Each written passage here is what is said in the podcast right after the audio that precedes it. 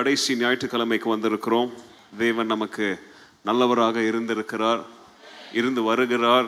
இனியும் இருப்பார். அமேன் two thousand twenty வந்து நமக்கு அநேக சோதனைகளை அநேக சேலஞ்சஸை அநேக காரியங்களை நமக்கு எதிராக அது கொண்டு வந்திருந்தாலும் தேவன் நம்மோடு இருந்து அவைகள் அனைத்தையும் நாம் சந்திக்கும்படியாக ஆண்டவர் நமக்கு உதவி செய்திருக்கிறார். ஆமென். நம்முடைய ஒவ்வொருத்தருடைய வாழ்க்கைக்கும் ஆண்டவர் ஒரு நோக்கத்தை கொடுத்து இந்த வாழ்க்கையில் நாம் நோக்கமுள்ள வாழ்க்கை வாழணும் அப்படின்னு சொல்லி ஆண்டவர் விரும்புகிறார். அந்த நோக்கமுள்ள வாழ்க்கைக்கு நேராக நாம் எப்படி வாழ்ந்திருக்கிறோம்? How well we have live to our purpose என்கிற கேள்வியை ஆண்டவர் மிக முக்கியமாக ஆண்டவர் மிக விசேஷித்த விதத்தில் நம்ம ஒவ்வொருத்தருடைய வாழ்க்கையின் முன்பதாக இந்த காலவில் வைக்க விரும்புகிறார். சேல்ஸில் பார்த்தீங்கன்னா எண்ட் ஆஃப் த இயர் அப்படின்றது மிக முக்கியமான ஒரு நேரம். ஏன்னா அந்த வருடத்தில் அவங்க சேல்ஸில் மிக முக்கியமாக எதிர்பார்க்குற ரெவென்யூ எப்போ தரமாக வரும்? எண்ட் ஆஃப் த இயரில் வரும். அந்த எண்ட் ஆஃப் த இயர் வந்து அதிகமான இம்பார்ட்டன்ட் பிஸ்னஸ் டெசிஷன்ஸ் எடுப்பாங்க. அந்த இயரில் ஸ்டாக்கப் ஆகிருக்கிற ஸ்டாக் அந்த இயரில் விற்காத பொருட்கள் எல்லாத்தையும் என்ன செய்வாங்க? பெரிய பெரிய சேல்கள் போட்டு டிஸ்கவுண்ட்ஸில் என்ன பண்ணுவாங்க? அந்த சேல்கள் மூலமாக எல்லாத்தையும் கிளியர் பண்ணி புதிய ஆரம்பத்திற்காக புதிய ஆண்டுக்காக அவங்க என்ன செய்வாங்க? அவங்க ஆயத்தப்படுவாங்க. நீங்களும் பார்த்துருப்பீங்க அமேசான் ஃப்ளிப்கார்ட் போன்கிற இ ரீட்டைலர்ஸ்லாம் என்ன பண்ணிகிட்டு இருக்கிறாங்க இப்போ? கிரேட் சேல்லாம் போட்டுட்ருக்குறாங்க பார்க்குறீங்களா எல்லோரும்? பார்க்குறீங்களா இல்லையா? பாதி பேர் அதில் தானே ஷாப்பிங் பண்ணுறீங்க அதனால் ஒன்றுமே புரியாத மாதிரி பார்க்குறீங்க எல்லாம். நிறைய பேர் வீட்டிலலாம் இப்போ என்ன பண்ணுறாங்க ஷாப்பிங்லாம் எங்கேயும் போகிறதில்ல எல்லாமே இதில் தான் வருது. அமேசான் ஃப்ளிப்கார்ட் அதெல்லாம் என்ன தப்பும் இல்லை. So end of the year இல்லையா? எண்ட் ஆஃப் த இயர் அப்படின்னு சொன்னாலே we have to finish strong அதுதான் எல்லாருடைய மனசில் இருக்கிற மிக முக்கியமான ஒரு காரியம். இந்த வருடத்தை தோல்வியில் முடிக்கக்கூடாது. எதில் முடிக்கணும்? வெற்றியில் முடிக்கணும் இந்த வருடத்தை. We have to finish this year in victory successfully so finishing strong பலமாக முடிக்க வேண்டும் என்பதில் எல்லாருமே கண்ணும் கருத்துமா என்ன செய்கிறோம் நம்ம? இருக்கிறோம். நீங்கள் இருக்கிறீங்களா? இந்த வருடத்தை கண்ணும் கருத்துமா முடிக்க வேண்டும். கேர்ஃபுல்லாக முடிக்கணும். அதுவும் தோல்வியில் வெற்றியில் முடிக்க வேண்டும் சொல்லி நீங்கள் எல்லாரும் கண்ணும் கருத்துமா இருக்கிறீங்களா? எத்தனை பேர் கண்ணும் கருத்துமா இருக்கிறீங்க? இந்த வருடத்தில் செய்ய வேண்டிய காரியங்கள் முடிக்க வேண்டிய காரியங்கள் இன்னும் பேலன்ஸ் வைக்க வேண்டிய காரியங்கள் இது எல்லாத்தையும் பேலன்ஸை கிளியர் பண்ணி புதிய ஆண்டுக்குள்ளே ஃப்ரெஷ்ஷாக என்டர் ஆகணும்னு சொல்லி உங்களுடைய மனசில் எண்ணங்கள் தோண்டிட்டு இருக்குமா இல்லையா? அதற்குரிய முயற்சிகள் எடுப்பீங்களா இல்லையா? இது எல்லா துறையிலையும் நீங்கள் அப்ளை பண்ணலாம். குடும்பத்தில் பிஸ்னஸில் வாழ்க்கையில் சபையில். ஸோ என்ன நேரிட்டாலும் நம்முடைய முடிவு ஆரம்பத்தை காட்டிலும் பலமாக இருக்க வேண்டும் அப்படின்றது எல்லாருடைய விருப்பமாக இருக்கிறது. கிறிஸ்துவுக்காக நாம் ஓடுகிற ஓட்டத்தின் முடிவும் அதோட மு- அந்த முடிவுடைய இம்பார்ட்டன்ஸும் எப்படியாக இருக்க வேண்டும் அப்படின்னு சொல்லி நமக்கு வேதத்தில் எழுதி கொடுத்துருக்குறாங்க. வேதத்தில் நம்முடைய கிறிஸ்தவ வாழ்க்கையின் ஓட்டத்தின் முடிவு எப்படி இருக்க வேண்டும்? ஆரம்பம் எப்படி இருக்க வேண்டும்? அதன் முடிவு எப்படி இருக்க வேண்டும்? அப்படின்றத அப்போஸ்தலனாகிய பவுல் ரொம்ப அருமையாக என்ன செய்கிறாரு ஒன்று கொரின் கொருந்தியர் புஸ்தகத்தில் அவர் என்ன செய்கிறார் எழுதுகிறார் ஒன்று கொரிந்தியரின் புஸ்தகத்தில் நீங்கள் வீட்டில் போய் என்ன செய்ய இன்னைக்கு ஒன்பதாவது அதிகாரத்திலிருந்து வாசித்து பாருங்க. இந்த ஒன்பதாவது அதிகாரத்தில் அவர் அநேக காரியங்களை எழுதுகிறார். அவர் கிறிஸ்துவுக்காக வாழ வேண்டும் என்று எடுத்த முடிவை இங்க ரொம்ப அருமையாக எழுதுறார். அதாவது எப்படி எழுதுறார்? நாம் நமக்கு இருக்கிற உரிமைகளை நாம் எப்படி கொடுக்க வேண்டும்? நம்முடைய வாழ்க்கையில் அநேக காரியங்களை முடிவெடுக்கிற அந்த அத்தாரிட்டியை அந்த ஃப்ரீ வில்ல ஆண்டவர் யார் கையில் தான் கொடுத்துருக்கிறாரு? நம்ம கையிட்ட தான் கொடுத்துருக்கிறார். உங்ககிட்ட கொடுத்துருக்காரா எல்லாரும்? எத்தனை பேர்கிட்ட ஆண்டவர் உங்களுடைய வாழ்வின் முடிவை நான் எனக்கிட்ட ஆண்டவர் கொடுத்துருக்கிறான்னு சொல்லி நீங்கள் ஓகே குட் குட் எல்லாரும் நிமிர்ந்து பாருங்கள் எல்லாரும் நான் எழுதுங்கன்னு சொல்லும் போது என்ன செய்யுங்க? எழுதுங்க அது வரைக்கும் கீழே பார்க்காதீங்க. ஏன்னா நான் பைபிளெல்லாம் வாசிக்க சொல்ல மாட்டேன். எல்லாத்தையும் நானே சொல்லிடுறேன். ஸோ எல்லாரும் அப்ரைட்டாக உட்காருங்க ஓகே உட்காந்து நான் சொல்கிறதே கேளுங்க. இங்கே கவனிங்க எல்லாரும். ஸோ அப்போஸ்டனாகிய பவுல் நம்முடைய வாழ்க்கையில் அநேக காரியங்களுக்கு நம்ம முடிவெடுக்கிற உரிமைகளை ஆண்டவர் நமக்கு தந்திருக்கிறார் அப்படின்னு சொல்லி இங்கே ஆரம்பிக்கிறார். ஒரு மனிதனுக்கு அவன் எப்படியாக வாழ வேண்டும் என்ன செய்ய வேண்டும் என்ன சாப்பிட வேண்டும் அப்படின்னு சொல்லி நிறைய ரைட்ஸ் வந்து அவன்கிட்ட தான் இருக்குது. அப்போ இங்க அப்போஸ்டனாகிய பவுல் கிறிஸ்துவுக்காக நான் வாழ ஆரம்பிக்கும் பொழுது when I decided to live for Christ என்னுடைய உரிமைகளை நான் என்ன செய்தேன் தெரியுமா? கிறிஸ்துவுக்காக கிறிஸ்துவுக்கென்று நான் என்ன செய்தேன் நான்? இழந்தேன். நான் வாலண்டியரா நான் என்ன பண்ணேன்? யாரும் எனக்கு சொல்லாம நானே கிறிஸ்துவுக்காக என்னுடைய உரிமைகளை என்ன செய்தேன் நான்? விட்டு கொடுத்தேன். அப்படின்னு சொல்லி அப்போஸ் நாகிய பவுல் ஒன்பதாவது அதிகாரத்தில் ஆரம்பிக்கும் போது எழுதுகிறார். எதற்காக இந்த சுயசித்தத்தை விட்டு கொடுத்தார்? சுயசித்தம் என்பது ஒரு மனிதனுடைய வாழ்க்கையில் மிக கடினமான ஒரு காரியம். எதற்கு? விட்டு கொடுப்பதற்கு. செல்ஃப் வில் அப்படின்றது செல்ஃப் கண்ட்ரோல் அப்படின்றது எல்லாராலையும் மாஸ்டர் பண்ணக்கூடிய ஒரு ஏரியா கிடையாது. செல்ஃப் கண்ட்ரோல்னு சொன்னாலே நிறைய பேருக்கு செல்ஃப் கண்ட்ரோல் இல்லாததுனால தான் வாழ்க்கையில் இன்னைக்கு என்னக்கு நிறைய பேருக்கு பிரச்சனை. செல்ஃப் கண்ட்ரோல் இருக்கிறவன் அவன் உண்டு அவன் வேலை உண்டுன்னு என்ன பண்ணுவான்? இருக்குவான். செல்ஃப் கண்ட்ரோல் இல்லாதவன் தான் என்ன பண்ணுவான்? அடுத்தவன் விஷயத்துல தலையிடுறது அடுத்தவனுக்கு பிரச்சனையை உண்டாக்குறது. ஏன்னா அவனையே அவனால கட்டுப்படுத்த முடியல. இவன் அடுத்தவன் பிரச்சனையில தலை மூக்கு நுழைக்காம இருக்குவானா? இருக்க முடியாது. அதனாலதான் பவுஸ்லாகிய பவுல் ஆவின் கண் கனிகளை குறித்து சொல்லும் பொழுது கடைசியில மிக முக்கியமான ஒரு கிறிஸ்தவ கனி என்னவா இருக்கணும்? செல்ஃப் கண்ட்ரோல் உங்களுடைய சுய இச்சையை கட்டுப்படுத்த வேண்டும் அப்படின்னு சொல்லி ஆவியின் கனிகளை குறித்து எழுதும் போது எழுதுகிறார்.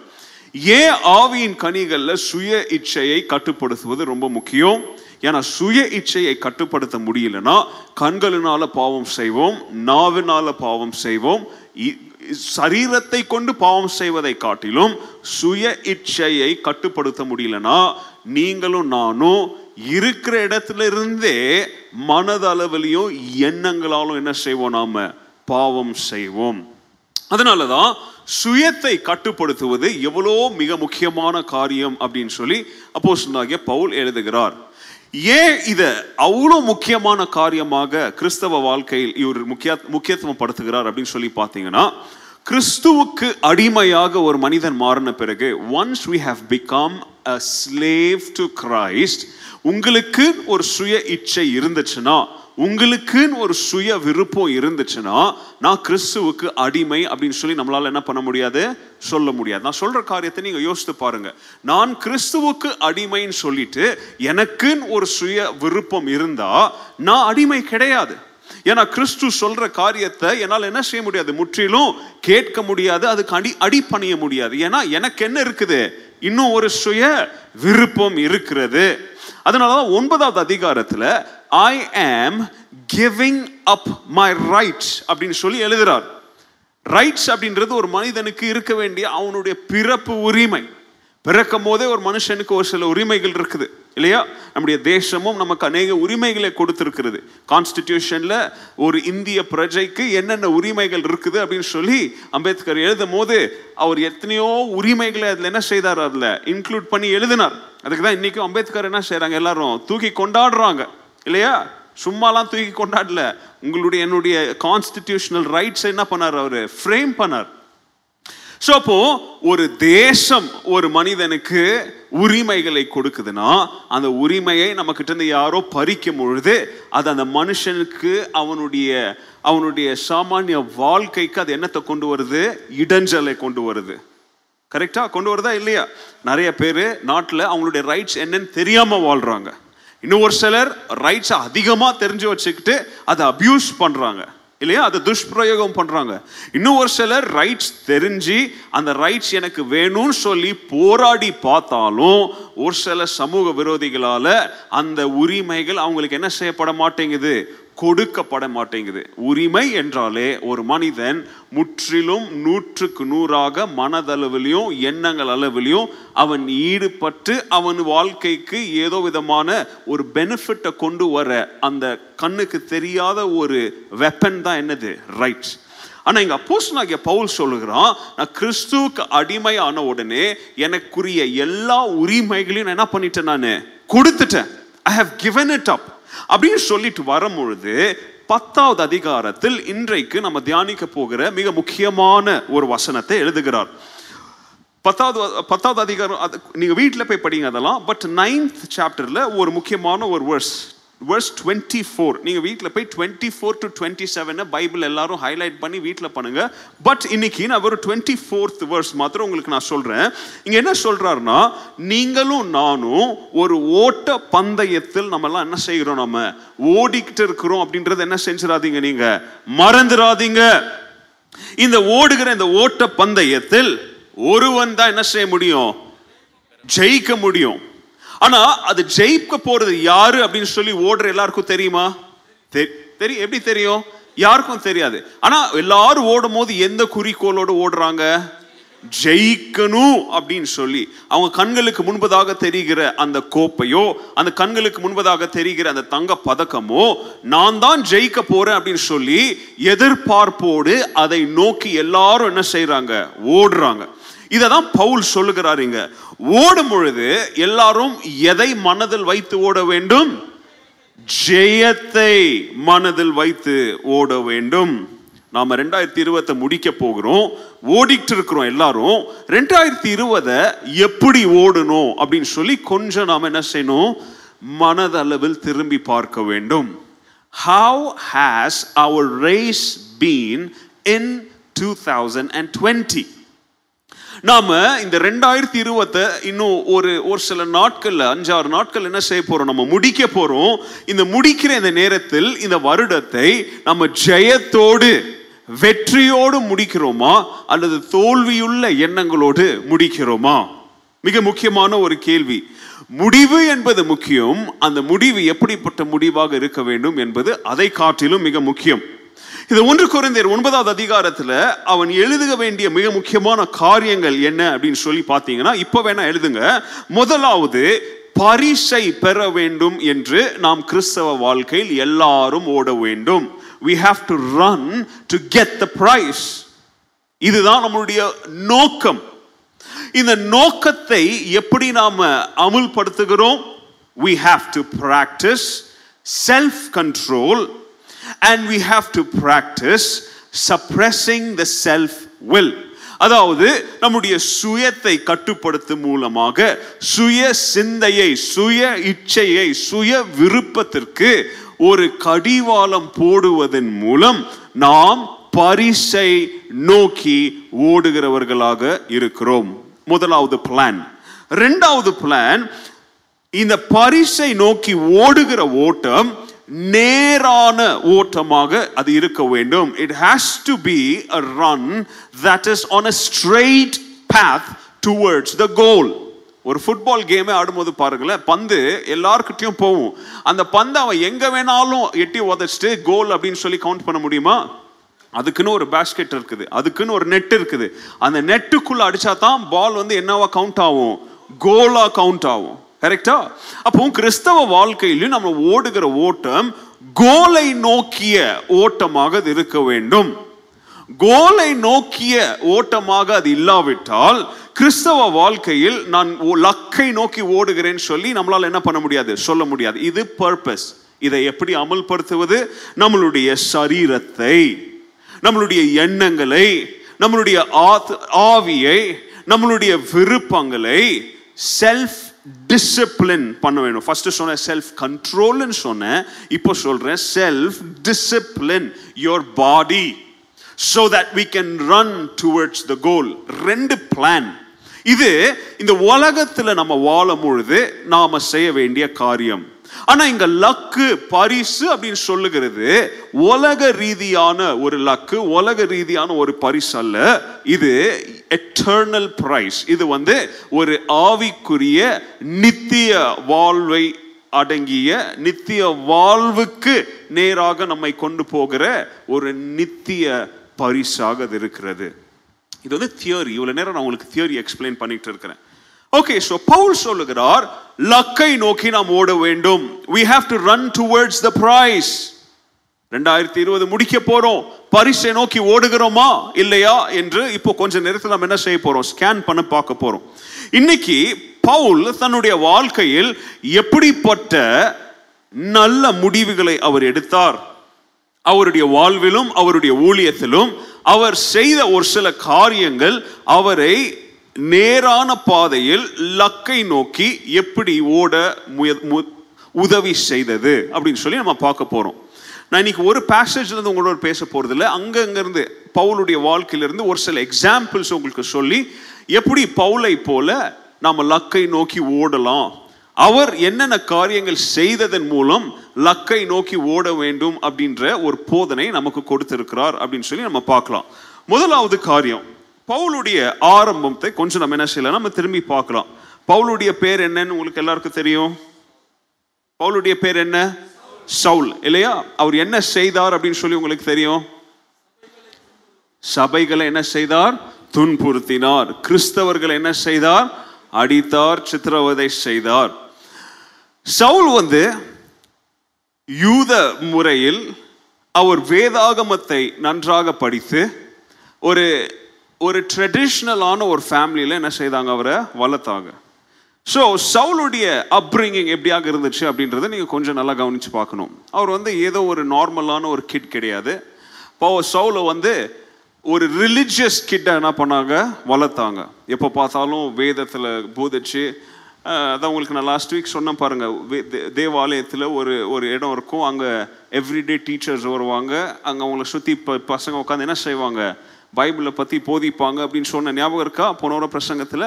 அப்படி டெய்லி வேத சர்ச்சுக்கு அட்டென்ட் பண்ணி அங்கே பைபிளை பற்றி படித்தது யார்? சின்ன வயசில் சவுல். ஸோ சவுல் எப்படிப்பட்ட ஒரு வேத மாணவன் அப்படின்னு சொல்லி பார்த்தீங்கன்னா அவர் வேதாகமங்களை அவர் பைஹார்ட் மாத்திரம் பண்ணல. அதோடைய பைஹார்ட் கூட எப்படின்னா கிராமட்டிக்கலாக அவர் என்ன செய்வார்? பைஹார்ட் பண்ணுவார். எங்கே ஃபுல் ஸ்டாப் வருது? எங்கே காமா வருது? எங்கே கோலன் வருது? எங்கே செமி கோலன் வருது? எந்த பேஜில் எந்த புக்குடைய வசனம் எந்த இடத்துல இருக்கும் அப்படின்னு சொல்லி ஒரு ஃபோட்டோகிராஃபிக் மெமரி மாதிரி சவுல என்ன செய்தாங்க? சிறிய வயதிலிருந்து வேதங்களில் என்ன செய்தாங்க அவங்க? வளர்த்தாங்க. ஸோ அப்போது சவுளுடைய வளர்ப்புலே தெரியணும் அவர் எவ்வளோ ஸ்ட்ரிக்டாக ஒரு டிசிப்ளின் லைஃப் அதுவும் முக்கியமாக வேதத்தில் அவரை போதித்து என்ன செய்ய செய்தாங்க? வளர்த்தாங்க அப்படின்னு சொல்லி நல்லா தெரியுது. ஸோ அப்படி வளர்க்கப்பட்ட சவுல் பெருசான உடனே என்ன செய்தார்? ஒரு மத தீவிரவாதியாக என்ன செஞ்சிட்டார் அவர்? மாறிட்டார். ஒரு மத தீவிரவாதியாக மாறி இயேசு கிறிஸ்துடைய போதனைகளை பின்பற்றின அவருடைய சீஷர்களை அப்போஸ்தலர்களை இயேசு கிறிஸ்துடைய போதனைகளின் பிரகாரம் வாழ்க்கையை வாழ்ந்த ஆதி கால கிறிஸ்தவர்களை அவர் என்ன செய்தார் அவர்? சவுல ஆடி அடிச்சாரு சித்திரவாதப்படுத்தினார் கோயில்களை எரிச்சாரு என்னென்னவோ பண்ணார் எல்லாம் பண்ணார்.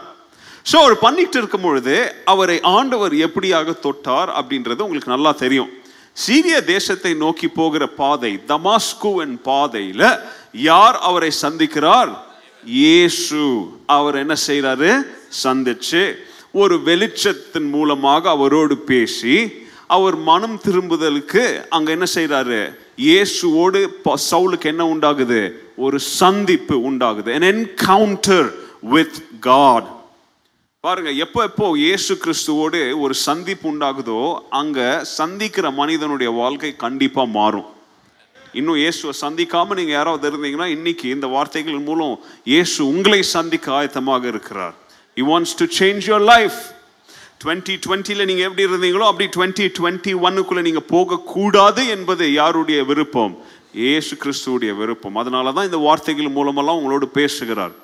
ஸோ தமாஸ்குவின் பாதையில் இயேசுவை சந்தித்தவுடனே அந்த குளோரியை அந்த மகிமையை அவன் பார்த்ததுனால எதை இழந்தான்? சவுலு தன்னுடைய கண் பார்வையை இழந்து அனானியா அப்படின்ற ஒரு மனிதனிடத்துல போய் அவன் ஜெபித்து அவன் கண் பார்வை என்ன செய்தான்?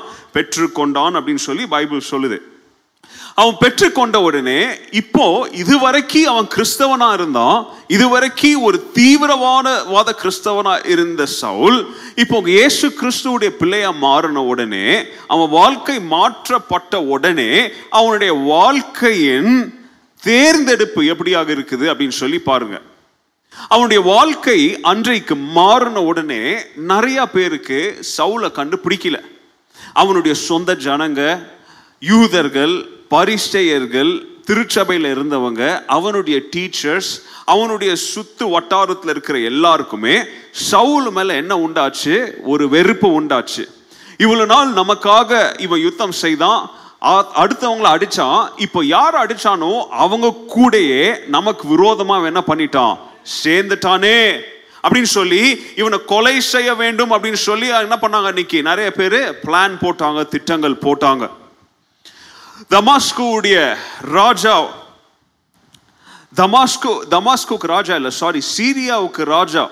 தமாஸ்கு வந்து அது கீழே இருந்த ஒரு ப்ராவின்ஸ் தமாஸ்குடைய கவர்னரும் அரேதாஸ் அப்படின்ற ஒரு ராஜாவும் ரெண்டு பேர் சேர்ந்து ஒரு பிளான் போட்டாங்க. என்ன பிளான் போட்டாங்க? தமாஸ்கில் இவன் மாட்டினா நீ அங்கே அவனை முடிச்சிரு. தமாஸ்குக்கு வெளியில் இவன் மாட்டினா நான் எங்கள் ஆட்கள் என்ன செஞ்சுருவாங்க இவனை?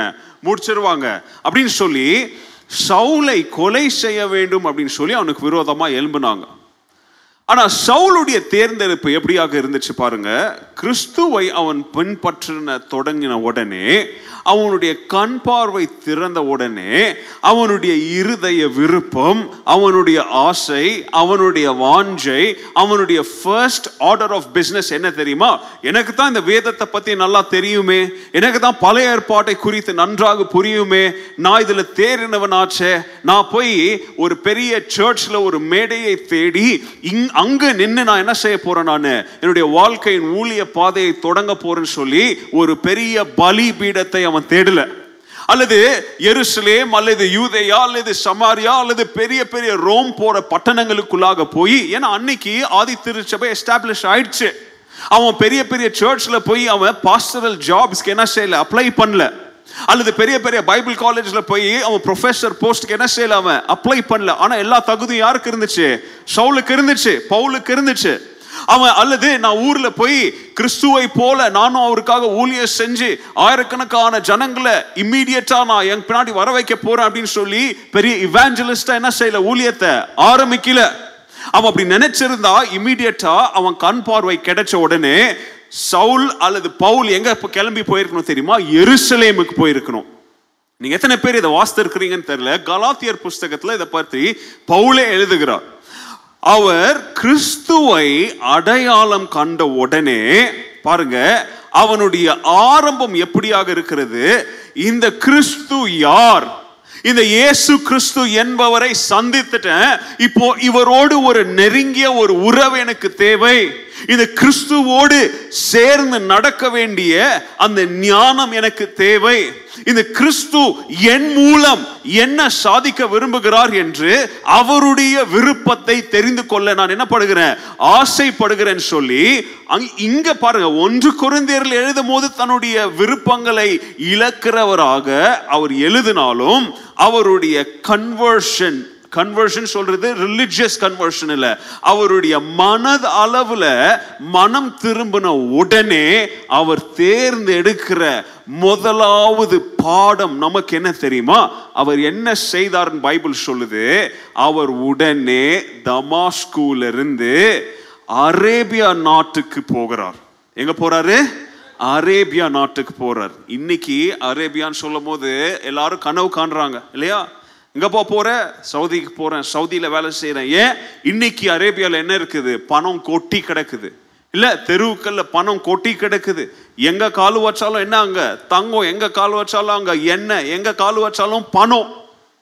சவுதினால இன்னைக்கு உலகத்தில் பணக்கார நாடுகளில் ஒரு நாடு எது? சவுதி. என்னை பொறுத்த வரைக்கும் நான் நினைக்கிறேன் அதுதான் உலகத்திலே பணக்காரடான்னு நான் நினைக்கிறேன். எங்கே பார்த்தாலும் high rise buildings sophisticated life காருங்களா? சவுதியில் தான் பார்க்க முடியும். துபாய் சவுதி போன்ற தேசங்களில் தான் என்ன செய்ய முடியும் நம்ம? இன்னைக்கு பார்க்க முடியும்.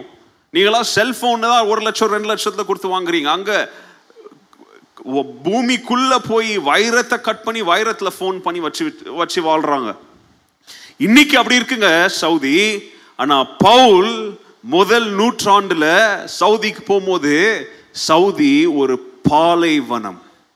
இட் வாஸ் a டெசர்ட் ஆண்டவரை பின்பற்ற தொடங்கின மனிதன் தேர்ந்தெடுக்கும் முதலாவது அவனுடைய விருப்பம் பாலைவனத்தை நோக்கி சவுல் போகிறான். பாலைவன வாழ்க்கையை நோக்கி பவுல் என்ன செய்கிறாரு? போகிறார். எதற்காக? கிறிஸ்துவை குறித்து கிறிஸ்துவோடு நெருங்கிய ஒரு உறவில் வர வேண்டும்னு சொல்லி இந்த கிறிஸ்து யார் அப்படின்னு சொல்லி அதனால தாங்க பிற்காலத்தில் எழுதும் போது அவர் சொல்லுகிறார் இந்த சுவிசேஷத்தின் நற்செய்தியை நான் எந்த ஒரு மனிதனிடத்திலிருந்து என்ன செய்யல நான்? பெற்றுக்கொள்ளவில்லை. இயேசு கிறிஸ்துவே எனக்கு என்ன செய்தார்? இதை போதித்தார். பாலைவன அனுபவம் இல்லனா கிறிஸ்துவிடத்திலிருந்து நம்மளால் என்ன செய்ய முடியாது? வாழ்க்கை பாடங்களை கற்றுக்கொள்ள முடியாது. If you are not ready to go through the desert experience you cannot say like Paul that I am running a good race and I am running towards my goal இன்னைக்கு நிறைய பேருக்கு பாலைவன அனுபவம் வேண்டாங்க. ஏன்னா பாலைவன அனுபவத்துல தனிமையில கிறிஸ்துவோடு நம்ம நேரம் செலவிடும் பொழுது அவர் நம்முடைய வாழ்க்கையில் இருக்கிற அழுக்குகளை என்ன செய்ய ஆரம்பிக்குவாரு? காண்பிக்க ஆரம்பிக்குவார். An Arabian desert became a temple of praise for him. Pavul பாலைவனத்தை நோக்கி போகும்பொழுது பெரிய கூட்டத்தெல்லாம் கூட்டு போலங்க. பாலைவனத்தை நோக்கி போகும்பொழுது நான் இங்க வீடு கட்டி சொகுசா தனிமையில உலகத்துல இருக்கிற எல்லா கவலைகளையும் விட்டு நான் வாழ்றேன்னு சொல்லி சொகுசை தேடி போலங்க. கஷ்டத்தை தேடி போனார். அங்க சாப்பாடுக்கு வழி இல்லை அங்க தண்ணிக்கு வழி இல்லை அங்க இருக்க சரியான இடம் இல்லை. ஆனா பாலைவன அனுபவத்தை தேடி பவுல் போனதன் காரணம் கிறிஸ்துவின் நிமித்தம். கிறிஸ்துவை குறித்த அறிவை அடைய வேண்டும் என்பதற்காக பாலைவனத்தை நோக்கி சவுல் போனதாக பைபிள் சொல்லுது. அந்த பாலைவனம் தாங்க அன்னைக்கு பவுலுக்கு தேவாலயம். அந்த பாலைவனம் தான் ச- பவுலுக்கு அன்னைக்கு துதிக்கும் இடம். அந்த பாலைவனம் தாங்க அன்னைக்கு பவுலுக்கு ஆண்டவருக்கு நன்றி செலுத்தும் இடம். அந்த பாலைவனம் தாங்க சவுலுக்கு அன்னைக்கு பலிபீடம். அந்த பாலைவனம் தான் தேவனோடு நடக்கும் ஒரே இடம் ஸ்தலமாக பவுலுக்கு அன்னைக்கு இருந்துச்சு. எத்தனை நாள் இருந்தார் தெரியுமா? நீங்க நினைக்கிற மாதிரி நாற்பது நாள் அங்க பாலைவனத்துல சுத்தலங்க? அல்லது ஒரு மாசம் பாலைவனத்துல இருக்கல? அல்லது மூன்று மாசம் பாலைவனத்துல இல்ல? பைபிள் சொல்லுது கிட்டத்தட்ட ஆயிரம் நாட்கள் கிட்டத்தட்ட த்ரீ இயர்ஸ் யாரோடு தனிமையில் சவுல் பவுல் இருந்தாரு? தேவனோடு அவர் நேரம் செலவிட்டார். To be the likeness of Christ கிறிஸ்துவை போல மாறுங்கள் சொல்றாரு.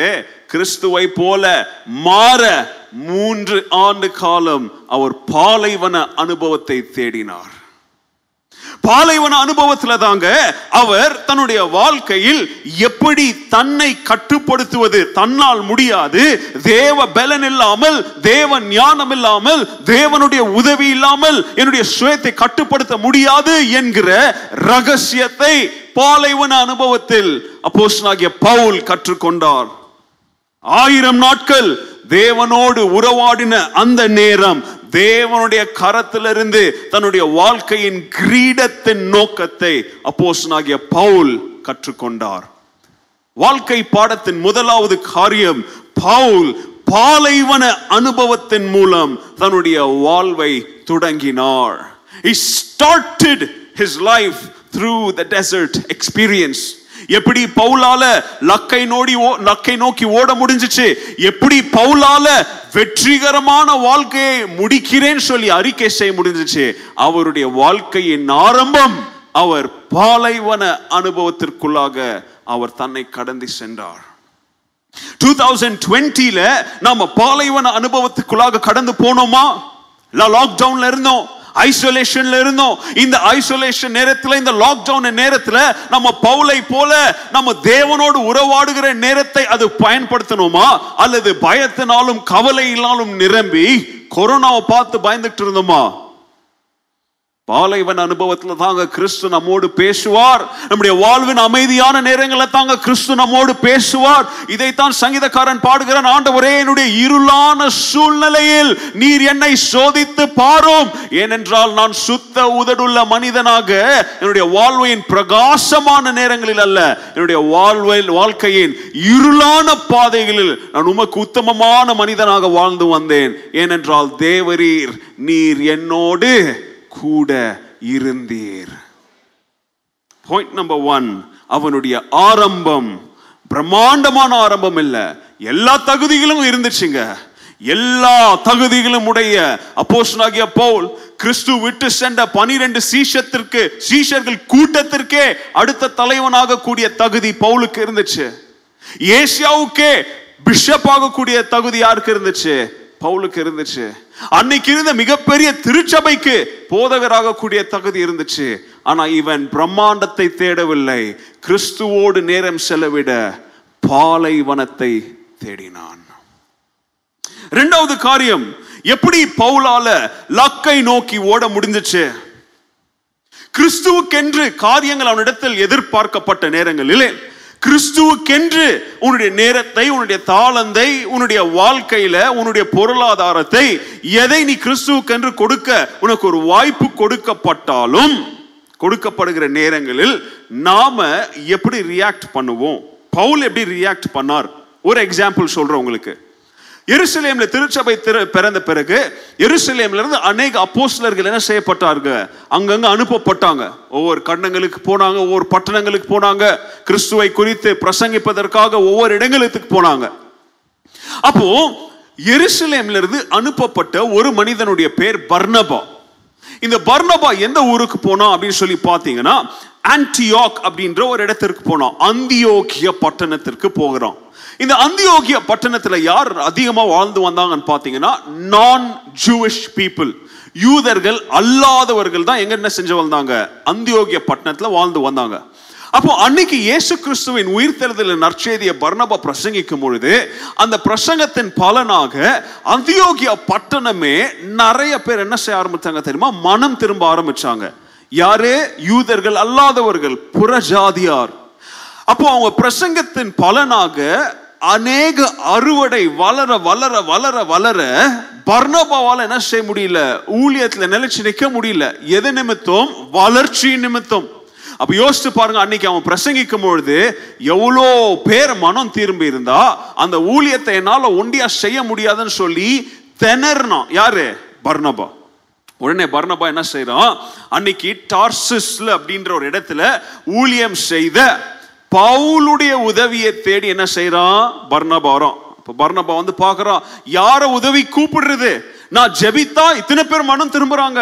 நான் பிரசங்கித்தா இத்தனை பேர் மனம் திரும்புறாங்க. நான் ஒரு பட்டணத்துல போய் ஏதாச்சும் செய்தா இத்தனை பேர் மனம் திரும்புறாங்களே. இவங்களெல்லாம் வழி நடத்த திருச்சபைகளை எஸ்டாப்ளிஷ் பண்ண இவங்களுக்கு வழிகாட்டியாக சீஷத்துவத்துல நடத்த எனக்கு உதவி தேவைன்னு சொல்லி யாரை தேடி வருகிறான்? அவன் கிறிஸ்துவில் அதிகமாக கவரப்பட்ட ஒரு மனிதன் யாருன்னு பார்த்தீங்கன்னா அப்போஸ்தலனாகிய பவுல். அப்போஸ்தலனாகிய பவுலுடைய உதவியை தேடி வரான். அப்போ இவனே என்ன செய்யறான்? அப்போஸ்தலனாகிய பவுல் டார்சஸ்ல ஊழியம் செய்துட்டு இருக்கிறான். அப்போ பர்னபாவுடைய உதவி வரும்பொழுது பவுல் வந்து இல்லப்பா நீ அங்க ஊழியர் செய். உன்னை அப்போஸ்தலருக்கு அங்க அனுப்பி இருக்கிறாங்க நீ தான் அங்க ஊழியர் செய்யணும். என்னுடைய ஊழியஸ்தலம் இதுன்னு சொல்லல. அல்லது நானே இப்பதான் ஊழியர் செய்ய ஆரம்பிச்சிருக்கிறேன். நானே இப்பதான் திருச்சபையை எஸ்டாப்ளிஷ் பண்ண ஆரம்பிச்சிருக்கிறேன். இப்பதான் ஒரு சில பேர் என்ன பண்ணிருக்கிறாங்க மனம் திரும்பி இருக்கிறாங்க. அல்லது இப்ப இத்தனை பேர் இப்ப ஞானஸ்தானத்துக்கு ரெடியா இருக்கிறாங்க. அல்லது நான் இன்னும் திருச்சபையை கட்ட ஆரம்பிக்கல. இப்பதான் பிளானிங் பண்றேன். அப்படின்னு சொல்லி எல்லாம் பவுல் என்ன செய்யல? சாக்கு போக்கு சொல்லல. அல்லது பவுல் வந்து நீ போ எருசலேம்ல போய் ரெக்கமெண்டேஷன் லெட்டர் வாங்கிட்டு வா. ஹெட் குவார்டர்ஸ்ல போயிட்டு டிரான்ஸ்ஃபர் ஆர்டர் வாங்கிட்டு வா. அதுக்கப்புறம் நான் உன் கூட வரேன்னு சொல்லல. எப்போ ஊழியத்தின் தேவை? நற்செய்தி நிமித்தம் அறுவடைக்கு வயல் நிலம் விளைஞ்சிருக்குதுன்னு சொல்லி செய்தி கேட்ட உடனே தாசுச விட்டு பர்ணபாவோடு அந்தியோகிய பட்டணத்தில் போய் என்ன செய்ய ஆரம்பிக்கிறான்? அப்போஸ்தலனாகிய பவுல் ஊழியம் செய்ய ஆரம்பிக்கிறான். அதன் பலனாக பைபிள் சொல்லுது அந்தியோகிய பட்டணத்தில் பர்ணபாவும் பவுலும் செய்த ஊழியத்தை பார்த்து எல்லாம் என்ன செய்தாங்களாம் பயந்தாங்களாம். ஒரு டிரான்ஸ்லேஷன் சொல்லுது அந்தியோகியா பட்டணம் பவுலும் பர்ணபாவின் ஊழியத்தை நிமித்தம் கொந்தளிச்சுச்சாங்க எப்படி? கொதிச்சு கொந்தளிச்சு எரிஞ்சிச்சான் அப்போ ஆண்டவருடைய மகிமை இவங்க ரெண்டு பேருடைய வாழ்வன் மூலம் எப்படி வெளி வெளி வெளிப்பட்டுச்சு அப்படின்னு சொல்லி கொஞ்சம் யோசித்து பாருங்க. நாங்க இப்படி உட்காந்துக்கிட்டு இருக்கிறீங்க. உயிரற்றவர்களா உட்காந்துட்டு இருக்கிறீங்க. ஏன்னா இந்த இந்த ஃபயர் உங்களுக்குள்ள எரியாததுனால தான் இப்படி உட்காந்துக்கிட்டு இருக்கிறீங்க. கிறிஸ்துவுக்குன்னு சொல்லி ஒரு தேவை வரும் பொழுது இருக்கிற இடம் எல்லாத்தையும் விட்டுட்டு ஓடின மனுஷன் அப்போஸ்தலனாகிய பவுல். ஊழியத்துல ஒரு தேவன் வரும்பொழுது எல்லாத்தையும் விட்டுட்டு ஓடின மனுஷன் யாரு? ஆகிய பவுல். பயந்து விட்டு ஓடல அறுவடையை நோக்கி ஓடின மனிதன். ரெண்டாயிரத்தி இருபதுல ஆண்டவர் இந்த காலவெளியில் உங்களை பார்த்து கேட்கிறார் உன்னை நோக்கி எத்தனையோ சூழ்நிலைகளை நான் கொண்டு வந்தனே. உன்னை நோக்கி எத்தனையோ ஆப்பர்ச்சுனிட்டிஸை கொண்டு வந்தனே. ஊழியத்திற்காக ஆண்டவருடைய ராஜ்யத்திற்கென்று எத்தனையோ வாய்ப்புகளை வழி வாசல்களை உனக்கு முன்பதாக திறந்தேனே. I open so many doors twenty twenty எத்தனை வாய்ப்புகளை நீங்க எடுத்தீங்க? கிறிஸ்துவுக்கென்று எத்தனை பேர் நீங்க உங்களுடைய சுயத்தை விட்டு ஆண்டவருடைய பணிக்கென்று முன் வந்தீங்க ஆண்டவர் இந்த க- காலவரியில் உங்களை பார்த்து கேட்க விரும்புகிறார். ரெண்டாயிரத்தி இருபதுல லக்கை நோக்கி ஓடுகிறேன் சொல்றது முக்கியம் அல்ல. அந்த ஓடுற ஓட்டத்தில் பவுலை போல நீங்கள் கிறிஸ்துவுக்கென்று அவருடைய பணிக்கென்று எப்பொழுதும் ஆயத்தமாக இருந்தீங்களா? எழுதிக்காங்க ரெண்டாவது பாயிண்ட் பவுல் எதற்காக அவன் இப்படி எழுதினான் அப்படின்னு பார்த்தீங்கன்னா அவனுடைய சொந்த வாழ்க்கையில் கிறிஸ்துவுடைய ராஜ்ய பணிக்கென்று. அப்போஸ்தலனாகிய பவுல் என் நேரமும் ஆயத்தமாக தயாராக இருந்த ஒரு மனிதன். When opportunities come our way, are we ready to give ourselves up for God? அந்தியோகியா அன்னைக்கு பர்ணபா பவுலுடைய உதவியை நோக்கி வரும்பொழுது பவுலின் உதவியினால பவுல் பர்ணபா மாத்திரம் இல்ல இந்த மாதிரி அநேக சூழ்நிலையில் பவுல் அநேக பேருக்கு என்ன செய்திருக்கிறார்? உதவி செய்திருக்கிறார். தீமுத்தைக்கு எழுதி உதவி செய்திருக்கிறார் தீத்துக்கு உதவி செய்திருக்கிறார். அது மாத்திரம் இல்லைங்க இதை நீங்க தொடர்ந்து வீட்டில் போய் படிச்சு பார்த்தீங்கன்னா அவன் பர்ணபாவோடு அந்தியோகியில போய் ஊழியம் மாத்திரம் செய்யலங்க. அங்கிருந்து மறுபடியும் எருசலேம் போய் அங்கிருந்து யூதேய போறதுக்கு முன்பதாக அங்க ஏழைகளாக கஷ்டப்பட்டுட்டு இருக்கிறவனுக்கு இவங்க ரெண்டு பேர் அந்தியோகியில் என்ன பண்றாங்க தெரியுமா? ஃபண்டு பிரிக்கிறாங்க. ஏழை கிறிஸ்தவர்களுக்கு உதவி செய்ய வேண்டும் அப்படின்னு சொல்லி இவங்க என்ன செய்யறாங்க இவங்க? கிறிஸ்தவர்களிடத்தில் என்ன செய்யறாங்க அவங்க? உதவிகளை ரைஸ் பண்றாங்க. அது மாத்திரம் இல்லைங்க. அங்க போற வழியில அங்க போய் மற்றொருவரின் உர- உதவிக்காக பர்ணபாவுடைய சொந்தக்காரனாகிய ஜான் மார்க் அப்படின்றவன் என்ன செய்யறாங்க ஊழியத்துக்கு கூட்டிட்டு போய் ட்ரெயின் பண்றாங்க. இதெல்லாம் யார் பவுலுக்கு சொன்னா? ஹெட் குவார்டர்ஸ்ல இருந்து சொன்னாங்களா பவுலுக்கு? நீ இதெல்லாம் செய்யின்னு சொன்னாங்களா? நீ அங்க ஃபண்டு பிரி ஏழை கிறிஸ்தவர்களுக்கு கொடுக்கலாம்னு அவங்க சொன்னாங்களா? அல்லது ஜான் மார்க்கை கூட்டு போய் ட்ரெயின் பண்ணுன்னு சொன்னாங்களா? எதுவுமே சொல்லல. கிறிஸ்துவுக்கென்று நான் என்னையே கொடுக்கிறேன் அப்படின்ற மனமுடையவன் கிறிஸ்துவுக்காக எந்நேரமும் நான் ஆயத்தமாக இருக்கிறேன் என்கிற மனமுடையவனுக்கு யாரும் ஒன்றும் சொல்ல தேவையில்லை. ஏன்னா உள்ளுக்குள்ள இருக்கிற ஆவியானவர் அவன் என்ன செய்ய வேணும்னு சொல்லி அவனை வழி நடத்துறார். ஏன் தெரியுமா? தன்னுடைய சுய உரிமைகளை என்ன பண்ணிட்டான் அவன்? கொடுத்துட்டான். அதனால இப்போ உரிமையாளராகிய கிறிஸ்து சொல்றதை தான் இப்ப என்ன பண்றான் அவன்? செய்யறான். கிருபையின் நிறைவுனா என்ன அப்படின்றத பவுல் வார்த்தைகளால் மாத்திரம் எழுதல அவருடைய வாழ்க்கையில் அவர் அனுபவித்தார். He understood the sufficiency of grace. Pavul எதற்காக வெற்றிகரமான வாழ்க்கையை முடித்தார் அப்படின்னு சொல்லி பார்த்தீங்கன்னா அவருடைய வாழ்க்கையில் நோக்கம் என்னவா இருந்துச்சு தெரியுமா? நான் அல்ல இனி என்னில் வாழ்வது யாரு? கிறிஸ்து என்னில் வாழ்கிறார். அவர் அந்த பாலைவன அனுபவத்தில் அவர் புரிந்து கொண்ட வாழ்க்கையின் மிக முக்கியமான ரகசியம் என்ன அப்படின்னா என்னுடைய பலன் நான் அல்ல என்னுடைய பலன் என்னுடைய அறிவு அல்ல என்னுடைய பலன் என்னுடைய ஞானமோ என்னுடைய பேச்சாற்றலோ அல்ல என்னுடைய பலன் கிறிஸ்துவே. என்னுடைய weaknesses in my weakness in my down times it is God who strengthens me அப்படின்னு சொல்லி அவர் புரிந்து கொண்டது நிமித்தம் கிறிஸ்துவின் மேல் முற்றிலும் சார்ந்த ஒரு வாழ்க்கையை வாழ்ந்த மனிதனாக போஷனன் பவுல் இருக்கிறார். He was, he was, he found out the secret that God made him strong when he was weak. ரெண்டாயிரத்தி இருபது நம்ம ரொம்ப வீக்கா இருக்கிறோங்க. கிறிஸ்தவம் ரொம்ப வீக்கா போயிடுச்சு. ரெண்டாயிரத்தி இருபதுல நமக்கு கிடைக்க வேண்டிய சத்து நமக்கு கிடைக்க வேண்டிய புரோட்டீன் நமக்கு கிடைக்க வேண்டிய வைட்டமின்ஸ் நமக்கு கிடைக்க வேண்டிய பெலன் எல்லாம் போயிடுச்சு. ரெண்டாயிரத்தி இருபதுல கிறிஸ்தவர்கள் வீக்கா இருக்கிறாங்க. பலவீனவர்களா இருக்கிறாங்க. பலனற்று சோர்ந்து போயிருக்கிறாங்க. ஆனா போஸ்டாகிய பவுல் சொல்லுகிறான் இப்படிப்பட்ட நேரத்துல தான் நாம் அறிக்கையிட வேண்டிய காரியம் என்னுடைய பலன் கிறிஸ்து. எனக்கு பலன் கிறிஸ்துவே என்னுடைய பலன். அப்படின்னு சொல்லி போஸ்டாகிய பவுல் சொல்லுகிறான். மூன்றாவது காரியம் புஸ்தகிய பவுல் எப்படி அவருடைய வாழ்க்கையை ஜெயமோடு முடிக்க முடிஞ்சுச்சு? ரெண்டு கொரிந்தியர் நாலாவது அதிகாரம் பதினெட்டாவது வசனத்தில் அவர் சொல்றாரு நம்முடைய பார்வை எப்படிப்பட்ட பார்வையாக இருக்க வேண்டும்? நம்முடைய வாழ்க்கையில் பிரச்சனைகளால் நம்ம சூழ்ந்து இருக்கும் பொழுது நம்முடைய கண்களை நம்முடைய கண்களுக்கு முன்பதாக தோன்றுவதன் மூலம் மேலே வைக்காமல் நம்முடைய கண்களுக்கு அப்பாற்பட்டவைகளை நம்முடைய கண்களுக்கு நம்முடைய பார்வைக்கு தெரியாதவைகளை மேல் நம்மை வைக்க வேண்டும். ஏனென்றால் இப்பொழுது நம்ம பார்க்கிறவைகள் it will soon be gone. It will be gone. But the things we cannot see will last forever. அவர் என்ன உற்சாகப்படுத்துகிறார் தெரியுமா? கிறிஸ்தவர்களே இப்போ நீங்க அவ்வளவு ஈஸியா சுலபமா விட்டுறாதீங்க. விசுவாசத்தை விட்டுறாதீங்க. நம்பிக்கையை விட்டுறாதீங்க. ரொம்ப ஈஸியா ரொம்ப குயிக்கா ரொம்ப அசால்ட்டா என்ன செஞ்சிடாதீங்க. விசுவாசத்தை விட்டுறாதீங்க. எப்படி விட முடியும் நம்மளால? ஏன்னா இப்ப நம்ம பார்த்துட்டு இருக்கிறது எல்லாமே நம்முடைய கண்களுக்கு முன்பதாக கீழே நொறுங்கி விழுறது எல்லாமே தற்காலிகம். ஆனா நொறுங்கி விழுறத காட்டிலும் நாம தூரமா என்ன இருக்குதுன்னு பார்த்தோம்னா ஆண்டவர் நமக்காக ஒரு புதிய வாழ்வை அவர் ஆயத்தம் படுத்தி கொண்டிருக்கிறார். ஹீஸ் மேக்கிங் a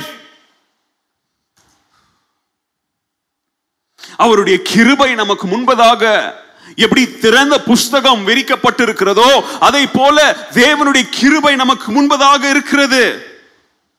அவர் நமக்கு ப்ரிப்பேர் பண்ணி வைத்திருக்கிற அந்த செலிப்ரேஷன் அந்த மாபெரும் கிராண்ட் ஃபீஸ்ட் இதுதான் நம்முடைய கண்களுக்கு முன்பதாக வர வேண்டும். எதை குறித்து இங்க பேசுகிறார்? அப்போஸ்தலனாகிய பவுல் நம்முடைய கண்களுக்கு முன்பதாக இருக்கிறத பார்க்காதீங்க. கண்களுக்கு தெரியாதவைகளை பார்க்க வேண்டும் அப்படின்னு சொல்லி நமக்கு போதிக்கும் பொழுது இவர் எந்த பார்வை குறித்து போதிக்கிறார் அப்படின்றத நம்ம மறந்துடக்கூடாது. மனித கண்களாகிய இந்த கண்களின் பார்வையை பார்த்தா கண்ணுக்கு முன்னாடி இருக்கிறது தான் தெரியும். ஆனால் கண்ணுக்கு தெரியாதது இந்த கண்ணுக்கு தெரியாதது நம்முடைய விசுவாச மன கண்ணுக்கு தெரியுது பாருங்க. அதுதான் தேவன் நமக்கு காண்பிக்கிற காரியங்கள். எபிரேயர் பதினோராவது அதிகாரத்தில் வாசித்து பார்த்தீங்கன்னா அதுல ஒவ்வொருத்தரும் விசுவாசத்தினால் என்னென்ன செய்தாங்க அப்படின்னு சொல்லி எழுதி இருக்கிறாங்க அதே பதினோராவது அதிகாரத்துல ராஜகுமாரன் வீட் ராஜகுமாரனாக ராஜாவின் அரண்மனையில் ராஜ வாழ்க்கையை விசுவாசத்தினால எனக்கு வேண்டான்னு சொல்லி என்னுடைய ஜனங்களோடு நானும் கஷ்டப்பட வேண்டும் அப்படின்னு சொல்லி விட்டு வந்த மனிதன் யார்? மோசே. He did not fear the king. Bible சொல்லுது ராஜாவை கண்டு மோச என்ன செய்யலையா? பயப்படவில்லை. ஏன்னா கண்ணுக்கு முன்னாடி இருந்தது ராஜா. அதை பார்த்துருந்தானா பயந்துருப்பான். கண்ணுக்கு தெரியாத இருந்தது விசுவாசம். அதை பார்த்ததுனால பயம் இல்லாம அரண்மனையை விட்டு வனாந்திரத்துக்கு வந்தான். Paul learned to be content. Pavul தனக்கு இருக்கிற வைகள்ல சந்தோஷமா திருப்தியா இருக்க வேண்டும் அப்படின்னு சொல்லி கற்றுக்கொண்டார். தேவனுடைய பார்வையில் எப்போ நம்ம கற்பிக்கப்பட முடியாதவர்களாக காணப்படுகிறோமோ நம்முடைய வாழ்க்கை முடிந்தது when we look or when we seem unteachable in the eyesight of God our life is over மறக்காதீங்க விசுவாச பார்வை இல்லனா? விசுவாச பார்வை இல்லாம கிறிஸ்தவ வாழ்க்கையில் நீங்க நடந்தீங்கன்னா தேவனுடைய பார்வையில் உங்களுடைய வாழ்க்கை முற்றுப்புள்ளி வைக்கப்பட்டாயிட்டு ரெண்டாயிரத்தி இருபதுல இப்போ நீங்க உட்கார்ந்துட்டு இருக்கிற இந்த சூழ்நிலையில் என்னுடைய வாழ்க்கையிலையும் பவுல் சொன்ன மாதிரி லேசா அசால்ட்டா ரொம்ப ஈஸியா நானும் கொஞ்சம் விசுவாசத்தை விட்டுட்டேன் அப்படின்னு சொல்லி நீங்க உட்கார்ந்துட்டு இருக்கிறீங்களா உங்களுடைய நேரம் இன்னும் முடியல. அந்த புள்ளியா இருக்கிற ஃபுல் ஸ்டாப்புக்கு ஆண்டவர் காமா போட்டு உங்களுடைய வாழ்க்கையை தொடர வைக்க ஆண்டவர் இந்த காலவெளியில் உங்களோடு பேச ஆரம்பிக்கிறார். He doesn't want your life to end. உடைய வாழ்க்கை இங்கே நிக்கணும். அப்படின்றது ஆண்டவருடைய விருப்பம் இல்லைங்க. ஆனா சாத்தனுடைய விருப்பம் அதுதான். உங்களுடைய விசுவாசத்திற்கு முற்றுப்புள்ளி வச்சு உங்க புக்கை க்ளோஸ் பண்ணி தூக்கி எரியணும்ன்றது சாத்தானுடைய விருப்பம். ஆனா ஆண்டவர் இந்த காலவெளியில சொல்லுகிறார் உன்னுடைய விசுவாசத்தை அசைக்கும்படியான சூழ்நிலைகள் வந்தாலும் நீ அசைக்கப்பட்டிருந்தாலும் இப்போ நீ இந்த காலவேளையில முற்றுப்புள்ளி வைக்கப்பட்டவனாக அமர்ந்திருந்தாலும் நான் உன்னுடைய மன கண்களை திறந்து நீ மறுபடியும் விசுவாச வாழ்க்கையில் பயணித்து தொடர வேண்டும் அப்படின்னு சொல்லி உன்னுடைய பாதையின் கதையை தொடர விரும்புகிறேன் சொல்லி இந்த காலவேளையில முற்றுப்புள்ளிய காமாவாக போட்டு he wants to continue our life this morning அப்போஸ் ஆகிய பவுல் அவனுடைய வாழ்க்கையை எப்படி தெரியுமா? ஜெயமுள்ள வாழ்க்கையை முடிக்க அவர் ஆரம்பித்தார் எப்படி முடித்தார் அப்படின்னு பார்க்கும் பொழுது அவருடைய பார்வை இந்த உலக பார்வையாக இருக்கவில்லை விசுவாச பார்வையாக அப்போஸ்னாகிய பவுல் வாழ்ந்து வந்தான். நான்காவது காரியம் அப்போஸ்தலனாகிய பவுல் அவனுடைய வாழ்க்கையில் அவன் என்ன செய்தான் அப்படின்னு சொல்லி பார்த்தீங்கன்னா எல்லா சூழ்நிலைகளையும் அவன் வேதனைகளை கஷ்டங்களை துன்பங்களை அவமானங்களை அல்லது வாழ்க்கையின் மேடான பாதைகளை எப்படி அணுக வேண்டும் அப்படின்றத நன்றாக புரிந்து வைத்திருந்தான். எது அவனுக்கு உதவி செஞ்சுச்சு? இந்த விசுவாசம் அவனுக்கு உதவி செஞ்சுச்சு. ஒரு சம்பவம் எழுதப்பட்டிருக்குது. அப்போஸ்டரில் நீங்கள் படிக்கலாம் இதை.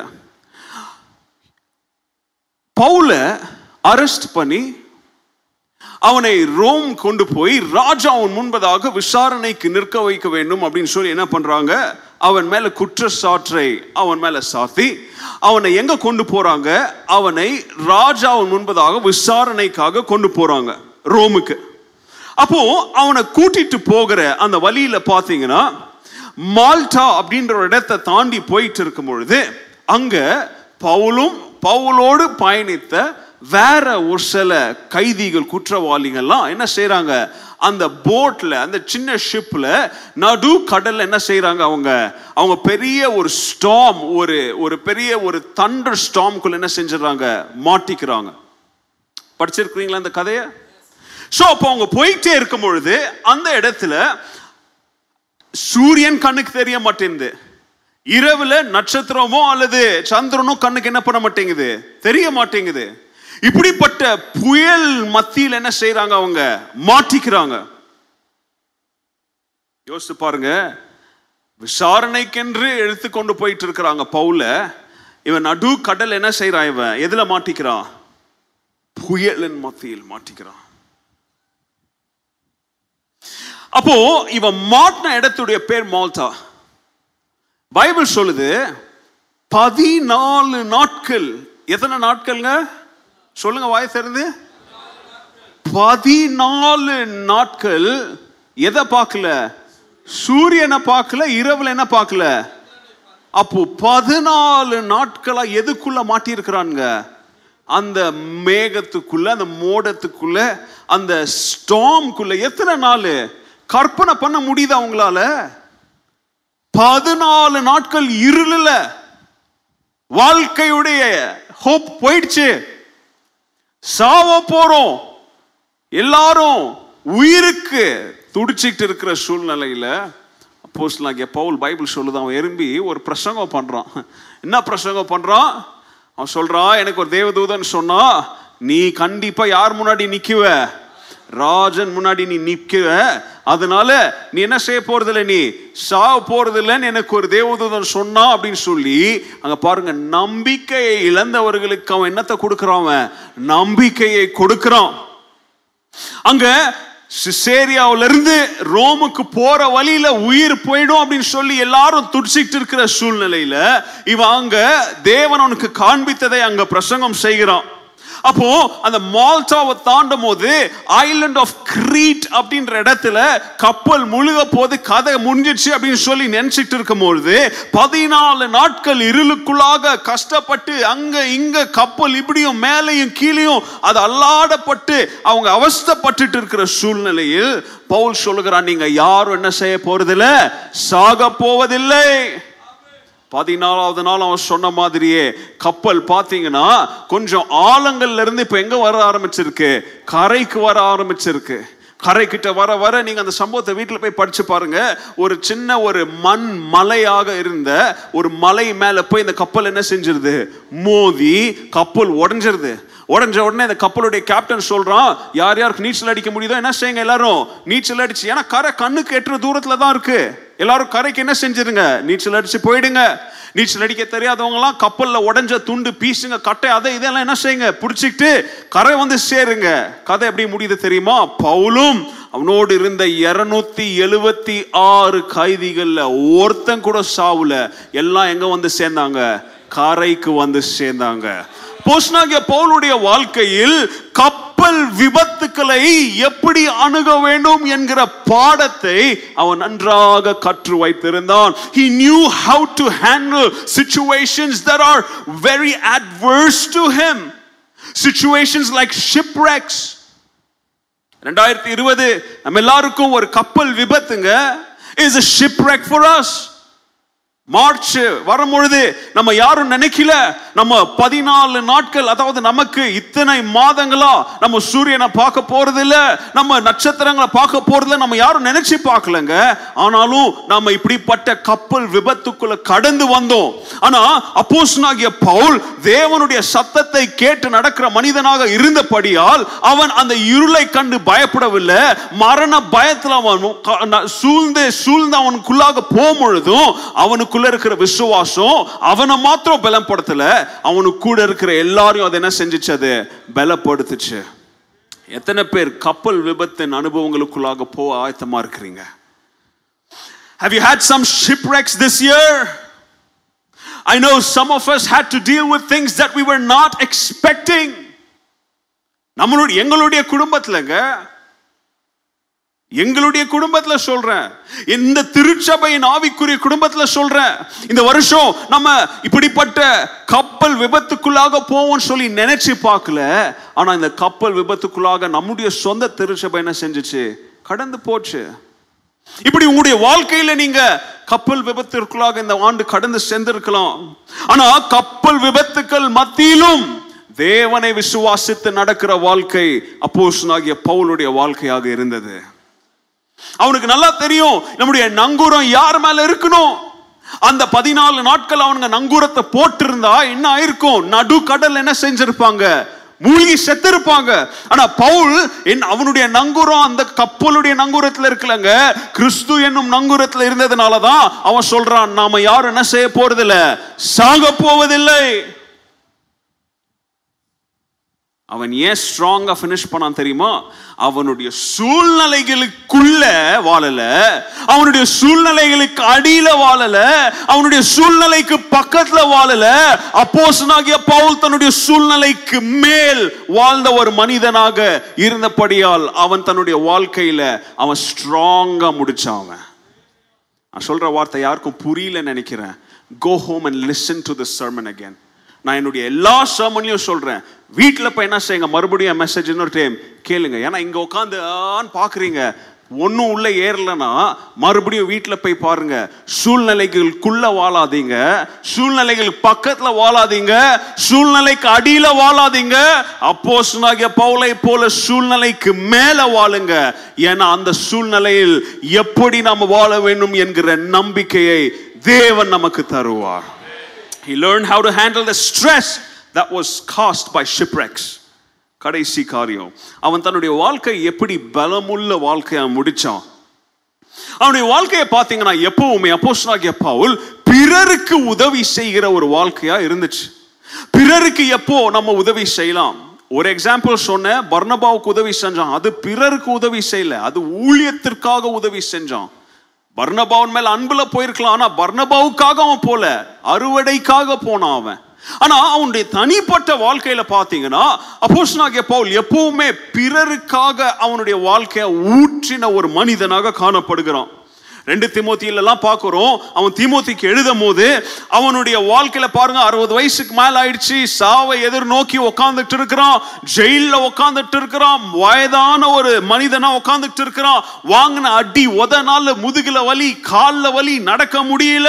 டார்ச்சர்ட் ஃபார் ஹிஸ் ஃபெய்த் விசுவாசத்துக்காக அப்படி இப்படின்னு அடி வாங்கி நொறுக்கப்பட்ட ஒரு மான் வயதான ஒரு மனிதன் அவன் ஜெயிலில் உட்கார்ந்துட்டு இருக்கும் பொழுது அவனுடைய பார்வையிலையும் சரி அவனுடைய நோக்கத்திலையும் சரி அவனுடைய வார்த்தைகள்லையும் சரி கசப்பு காணப்படவில்லை பயம் காணப்படவில்லை நம்பிக்கையும் விசுவாசமும் காணப்படுகிறது.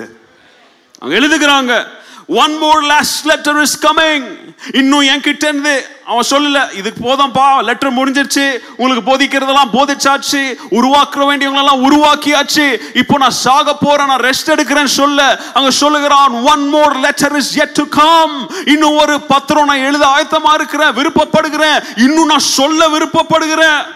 லூக்கா என் கூட இருந்தாலும் அவன் போதாது. இன்னும் மற்றவங்களை என்ன செஞ்சுட்டு வாங்க? கூட்டிட்டு வாங்க. சொல்லுகிறான் கோடை காலத்துக்கு முன்பதாகவே வந்துருங்க. Come before winter because I want spend time with you winter வந்துச்சுன்னா உங்களால டிராவல் பண்ண முடியாது. பாருங்க மரணத்தை எதிர்நோக்கிய மனிதனுடைய வார்த்தைகள். அநேக பேர் some have left me but bring more நிறைய பேர் பயந்து போனாலும் நிறைய பேர் விசுவாசத்தை விட்டு போனாலும் நீங்க அநேக பேரை கூட்டிட்டு வாங்க. திமுத்திய சொல்றான் வரும்போது வெறும் கையை வீசிட்டு வராத என்னுடைய பார்ச்மெண்ட் பேப்பர்ஸ் எடுத்துட்டு வா அதாவது என்னுடைய காகித தோள்களை எடுத்துட்டு வா. அதாவது அன்றைக்கு எழுதும் போது பேப்பர்ல எழுதலங்க காஞ்சி போன ஆட்டு தோல்ல எழுதுனாங்க பார்ச்மெண்ட் பேப்பர் சொல்றான் வரும்பொழுது வெறும் கையை வீசிட்டு வராத நான் சாவறதுக்கு முன்பதாக நான் உங்களுக்கு கற்பிக்க வேண்டிய அநேக வேத ரகசியங்கள் இருக்குது அதெல்லாம் எழுதக்கூடிய பேப்பர்ஸ் என்ன பண்ணிட்டு வா எடுத்துட்டு வா. சொல்றது யாரு? இளைஞன் அல்ல. சொல்றது அவனுடைய வாழ்க்கையில பிரைம்ல இருக்கிற ஒரு தேவிய ஊழியன் அல்லங்க. அறுபது வயதையும் தாண்டி உ- சரீரம் நொறுக்கப்பட்டு உடைக்கப்பட்டு நடக்க முடியாத கண் பார்வை சூமி போயிருந்த ஒரு வயதான தேவ மனிதனுடைய வாளிலிருந்து நாவிலிருந்து பிறக்கிற வார்த்தைகள் பயமுள்ள வார்த்தைகள் அல்ல. பிறருக்கு நம்பிக்கை கொடுக்கிற எதிர்காலத்தை நோக்கிய விசுவாச வார்த்தைகளை அப்போஸ்தலனாகிய பவுல் பேசுகிறான். அதனால தான் ரெண்டு தெமோத்தியில் அவர் எழுதுறாரு நாலாவது அதிகாரம் ஏழாவது வசனம் எட்டாவது வசனம் உங்களுக்கு எல்லாருக்கும் தெரிஞ்சிருக்கணும். அவர் சொல்றார் நான் நல்ல போராட்டத்தை என்ன செய்தேன்? போராடினேன் ஓட்டத்தை முடித்தேன் விசுவாசத்தை காத்து கொண்டேன் காத்து கொண்டதுனால தாங்க சொல்றாரு I have kept my faith இதனால எனக்கு there is a crown of righteousness. நீதியின் கிரீடம் எனக்காக என்ன செய்யப்பட்டிருக்கிறது? வைக்கப்பட்டிருக்கிறது. ரெண்டாயிரத்தி இருபதை முடிக்க போகிறோம். நீங்களும் நானும் தைரியமா நம்மளால சொல்ல முடியுமா? எனக்காக நீதியின் கிரீடம் ஆண்டவரிடத்தில் வைக்கப்பட்டிருக்கிறது நம்மளால சொல்ல முடியுமா?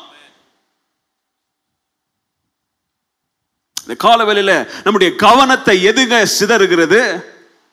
நம்மளுடைய அட்டென்ஷனை எதுங்க டிஸ்ட்ராய் பண்ணுது? இந்த காலவெளியில நாமளும் ஒரு ஓட்டத்தில் இருக்கிறோம் அப்படின்றத மறந்துடாதீங்க.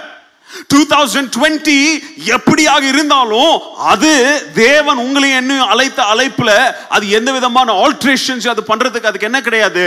அதிகாரம் கிடையாது. ஏன்னா ஆண்டவர் உங்களை என்னையும் நோக்கமுள்ள வாழ்க்கையை வாழ அழைத்திருக்கிறார். இந்த நோக்கமுள்ள வாழ்க்கைக்கு கொரோனா ஒரு இடைஞ்சலா வந்துச்சுன்னா பவுல் சொன்ன மாதிரி எவ்வளவு அற்பமா எவ்வளவு அசால்ட்டா நம்ம விசுவாசத்தை இழந்துட்டோம். We must be able to finish our race. இன்னைக்கு உங்களையும் என்னையும் எது டிஸ்ட்ராக்ட் பண்ணுது? இவ்வளவு நேரம் நான் சொன்ன அஞ்சு காரியம் பவுலுடைய வாழ்க்கையில இருந்து அஞ்சு காரியம் சொல்லியிருக்கிறேன். பவுலை போல இதெல்லாம் என்னால செய்ய முடியலன்னா எதுங்க உங்களை டிஸ்ட்ராக்ட் பண்ணுது? எத்தனை பேர் சர்க்கஸ் பார்த்துருக்கிறீங்கன்னு எனக்கு தெரியாது. சர்க்கஸை பார்த்தவங்களுக்கு தெரியும். ஒரு லயன் இருக்கும் ஒரு சிங்கம் இருக்கும். அந்த சிங்கத்துக்கு முன்னாடி ஒருத்தன் நிற்குவான் அவனுடைய பேர் யார் தெரியுமா? லயன் டேமர் நீங்க எத்தனை பேர் பார்த்துருக்கிறீங்கன்னு தெரியாது. அவன் கையில பெரிய ஒரு சாட்டை இருக்கும். ஒரு கையில சாட்டை இருக்கும் இன்னொரு கையில ஒரு ஸ்டூல் வச்சிருக்குவான். எத்தனை பேர் நீங்க பார்த்தீங்கன்னு எனக்கு தெரியல. நீங்க கவனிச்சு பார்த்துருக்கலாம். இவன் கையில இருக்கிற ஸ்டூலையும் இந்த கையில இருக்கிற சாட்டையும் பார்த்து எத்தனையோ ஆயிரக்கணக்கான கிலோ உள்ள ஒரு மிருகம் ஒரு பீஸ்ட் லயன் வந்து அலிமேல் கிடையாது. அது எது? ஒரு பீஸ்ட் அவன் முன்னாடி ஒரு பூனை குட்டி மாதிரி உட்காந்து இருக்குது யோசித்து பாருங்க அது அவன் கையில் இருக்கிற சாட்டைக்கு பயந்து உக்காரல. சயின்ஸ் சொல்லுது பூனை ஜாதி இந்த புலி சிங்கம் இதெல்லாமே பூனை ஃபேமிலிக்குள்ள வர ஒரு அனிமல்ஸ் இதெல்லாம். அதனால தான் நீங்கள் வீட்டில் வளர்க்குற பூனை கூட கொஞ்சம் அப்பப்போ பேய் வெறி வரும்போது அது என்ன செய்யுது உங்களை? அடிக்குது உங்களை கொதறி எடுக்குது. ஏன்னா அதுக்குள்ளே இருக்குது அந்த வெறி. பூனை ஜாதி அதெல்லாம். பிக் கேட் ஸ்மால் கேட்னுவாங்க இந்த பூனை ஜாதிக்கு இருக்கிற ஒரு ஸ்பெஷாலிட்டி என்ன தெரியுமா? இட் இஸ் சிங்கிள் மைண்டட் அதுக்கு ஃபோக்கஸ் எப்படி தரமா இருக்கும்? ஒரே இடத்துல தான் இருக்கும். நீங்க ஒரு நாலஞ்சு மானை ஓட விட்டீங்கன்னா அதுக்கு எந்த மானம் பிடிக்கணும்னு அதுக்கு தெரியாது. அன்டில் அது ஒரு மைண்டை ஃபோக்கஸ் பண்ற வரைக்கும். அப்போ சிங்கத்தை ஒரு சேர்ல உட்கார வச்சு இவன் சாட்டை எப்படி எப்படின்னு சுத்துறதுனால சாட்டைய பார்த்து அந்த அந்த மிருகம் பயப்படல. இந்த கையில ஒரு ஸ்டூல் வச்சிருக்குவான். நீங்க கவனிச்சு பார்த்தீங்கன்னா ஸ்டூலுக்கு எத்தனை காலுங்க இருக்கும்? நாலு கால் இருக்கும். இவன் இந்த சிங்கத்து கண்களுக்கு முன்பதாக இந்த ஸ்டூலை இப்படி இப்படி ஆட்டும் போது இந்த பூனையுடைய பிரெயின்ல நாலு காலு தெரியும். எந்த காலை கான்சென்ட்ரேட் பண்ணுன்னு சொல்லி பூ சிங்கத்துக்கு என்ன பண்ண முடியாது? பிரெயின் ஃபங்க்ஷன் ஆகாது. எப்படி நீங்க ஒரு தண்ணியை கொண்டு போய் ஃப்ரீசர்ல வச்ச உடனே கொஞ்ச நேரத்தில் அந்த லிக்விடா இருக்கிற தண்ணி ஐஸ் கட்டியா மாறுதோ அந்த கண்களுக்கு முன்பதாக இப்படி ஆற்ற அந்த நாலு காலு அந்த லயனுடைய பிரெயினை டிஸ்ஓரியன்ட் பண்ணி அது மூளையை ஃப்ரீஸ் பண்ணிடும். ஃப்ரீஸ் பண்றதுனால அந்த சிங்கம் என்ன செய்யாது தெரியுமா? அங்க நிக்கிற ஒரு எண்பது கிலோவோ தொண்ணூறு கிலோ உள்ள அதுக்கு முன்னாடி தூசியா இருக்கிற ஒரு மனுஷன் அதை என்ன செய்ய முடியாது? அதனால சாகடிக்க முடியாது. யோசித்து பாருங்க ஒரு அற்பமான ஒரு ஸ்டூல் ஒரு மிருகத்தை அதுக்கு எவ்வளோ நேரம்? இவனை கடிக்கணும்னு கூட தேவையில்லை. சயின்ஸ் என்ன சொல்லுது தெரியுமா? ஒரு லயனுடைய ஸ்லாப் ஒரு லயன் அவருடைய அறை எவ்வளோ பவர்ஃபுல்னா ஒரு கத்தியை வச்சு ஒரு மனுஷன் கழுத்தை வெட்ட வேண்டாம். அது முழு பலத்தோடு அடிச்சிச்சுன்னா மனுஷனுடைய கழுத்தை எலும்பு துண்டா என்ன செஞ்சிருமா? பிஞ்சிரும். பிங்கிறதுக்கு என்ன இருக்கு? அதுக்கு அது கையில பாதி கறி மாட்டிக்கும். அவ்வளோ பலன் கொண்ட மிருகம் ஒரு மனுஷனை பிச்சு கொதறாம இருக்க அவன் கையில எதை உபயோகப்படுத்துகிறான்? ஒரு ஸ்டூல உபயோகப்படுத்தி அதை கன்ஃபியூஸ் பண்றோம். அப்போஸ் நாகிய பவுலும் இதை தான் பேதரும் இதை தான் சொல்லுகிறான் ஸ்டே அலர்ட் ஐந்தாவது அதிகாரத்தில் சொல்லுகிறார் stay alert watch out for the great enemy பிசாசு அவன் சுற்றி திரிகிற அவன் கர்ஜிக்கிற யாராக இருக்கிறான்? சிங்கத்தை போல இருக்கிறான். Looking to someone to devour them யாரை கொதறி பிச்சி தின்கலாம் அப்படின்னு சொல்லி அவன் வெறி கொண்டு சுத்தி திரிகிறான். ஸ்டாண்ட் ஃபர்ம் against அவனுக்கு முன்பதாக ஜெயத்துடன் விசுவாசத்தின் பலன் கொண்டு எதிர்த்து நில்லுங்கள். ஆண்டவர் இந்த காலவேளையில உடைய ஓடுற ஓட்டத்துல இந்த சிங்கத்தை போல பிசாசு அநேக காரியங்களை கொண்டு வந்து உங்களுக்கு முன்பதாக கர்ஜித்து நின்றுட்டு இருக்குதா நீங்க என்னுடைய சொந்த பலன் நான் போற சர்ச்சு நான் முழங்காலிட்டு ஜெபிக்கிற ஜெபம் நான் வேதம் வாசிக்கிறது அப்படின்னு சொல்லி உங்க கையில இருக்கிற சாட்டையை நம்பிட்டு இருக்காதீங்க. ஆண்டவருடைய வார்த்தை விசுவாசம் ஆவி எனும் பட்டயம் என்கிற ஸ்டூல கொடுத்து இருக்கிறாருங்க இத அவனுடைய மூஞ்சுக்கு முன்பதாக காண்பிச்சு உங்களை அட்டாக் பண்ணாதபடி தேவன் தேவனுடைய வார்த்தையை கொண்டு கர்ஜிக்கிற சிங்கத்தை என்ன செய்யுங்க? எதிர்த்து நில்லுங்க. ஏன்னா அவன் பல்லு புடுங்க போட்டாயிட்டு பார்க்க கர்ஜிக்கிறான். அவனால உங்களை என்ன செய்ய முடியாது? இந்த சிங்கமாவது கொஞ்சம் அங்கங்க கண்ணை தவறி இவனை பார்த்து இவன் மேல குதிச்சு இவனை கடிச்சு திங்கலாம். ஆனா நமக்கு முன்பதாக கர்ஜித்துட்டு இருக்கிற சிங்கத்துக்கு பல்லு இல்லைங்க. அது கையில நெகம் இல்ல. ஏன்னா ஆண்டவராக இயேசு கிறிஸ்து சிலுவையில் அந்த சிங்கத்தை பல்ல புடுங்கிட்டாருங்க. கொரோனான்ற சிங்கம் நமக்கு முன்பதாக கர்ஜித்துட்டு இருக்குதா? வெறுமை என்ற சிங்கம் நமக்கு முன்பதாக கர்ஜித்துட்டு இருக்குதா? பயம் என்ற சிங்கம் நமக்கு முன்பதாக கர்ஜித்து நிற்குதா? எதிர்காலத்துல நம்பிக்கை இல்லை என்ற வாழ்வு நமக்கு முன்பதாக கர்ஜித்துட்டு இருக்குதா? தேவனுடைய வார்த்தையை கொண்டு அந்த தோற்கடித்த சிங்கத்தை உங்க பாதையை விட்டு அகற்றுங்க. லக்கை நோக்கி ஓடுங்க. விசுவாசத்தை காற்றுக்கொள்ளுங்க. தேவன் வைத்திருக்கும் கிரீடத்தை பெற்றுக்கொள்ள. ரெண்டாயிரத்தி இருபத்தை முடிச்சு. ரெண்டாயிரத்தி இருபத்தி ஒண்ணுக்குள்ள கால் எடுத்து வைப்போம். கர்த்தர் நம்மளை ஆசீர்வதிப்பாராக. ஆமே